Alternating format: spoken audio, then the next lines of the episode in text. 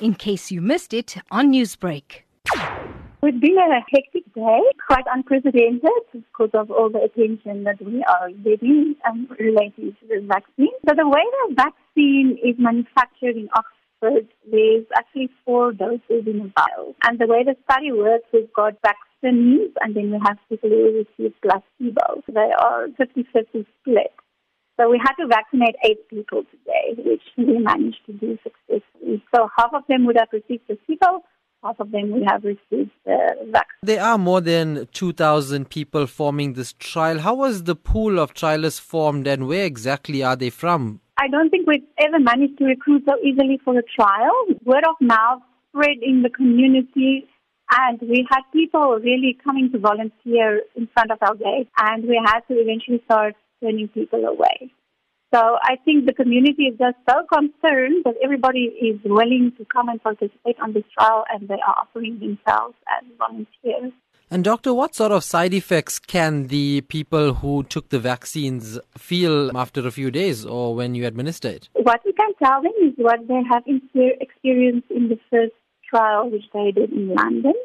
And those participants complained of a mild reaction at the injection site, which would consist of a redness and swelling and a little bit of itching, much like a large mosquito bite. And they also complained for the first day or two they had a bit of light flu symptoms such as muscle ache, joint pain, tiredness, and headache. So we are advising our participants that they could have these side effects.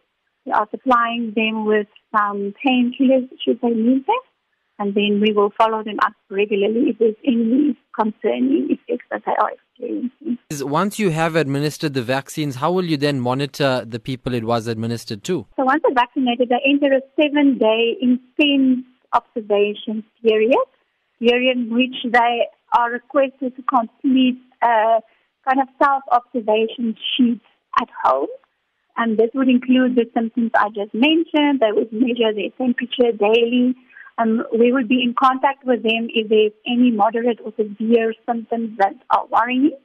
But we would see them now again on Friday, and then we would basically see them again next week, Wednesday, it's seven days after vaccination. And how long before we can expect some data on results from the vaccine trial? We are now aiming to enroll everybody over the next two months. And then, yeah, data will take a couple of months before we have all the necessary data.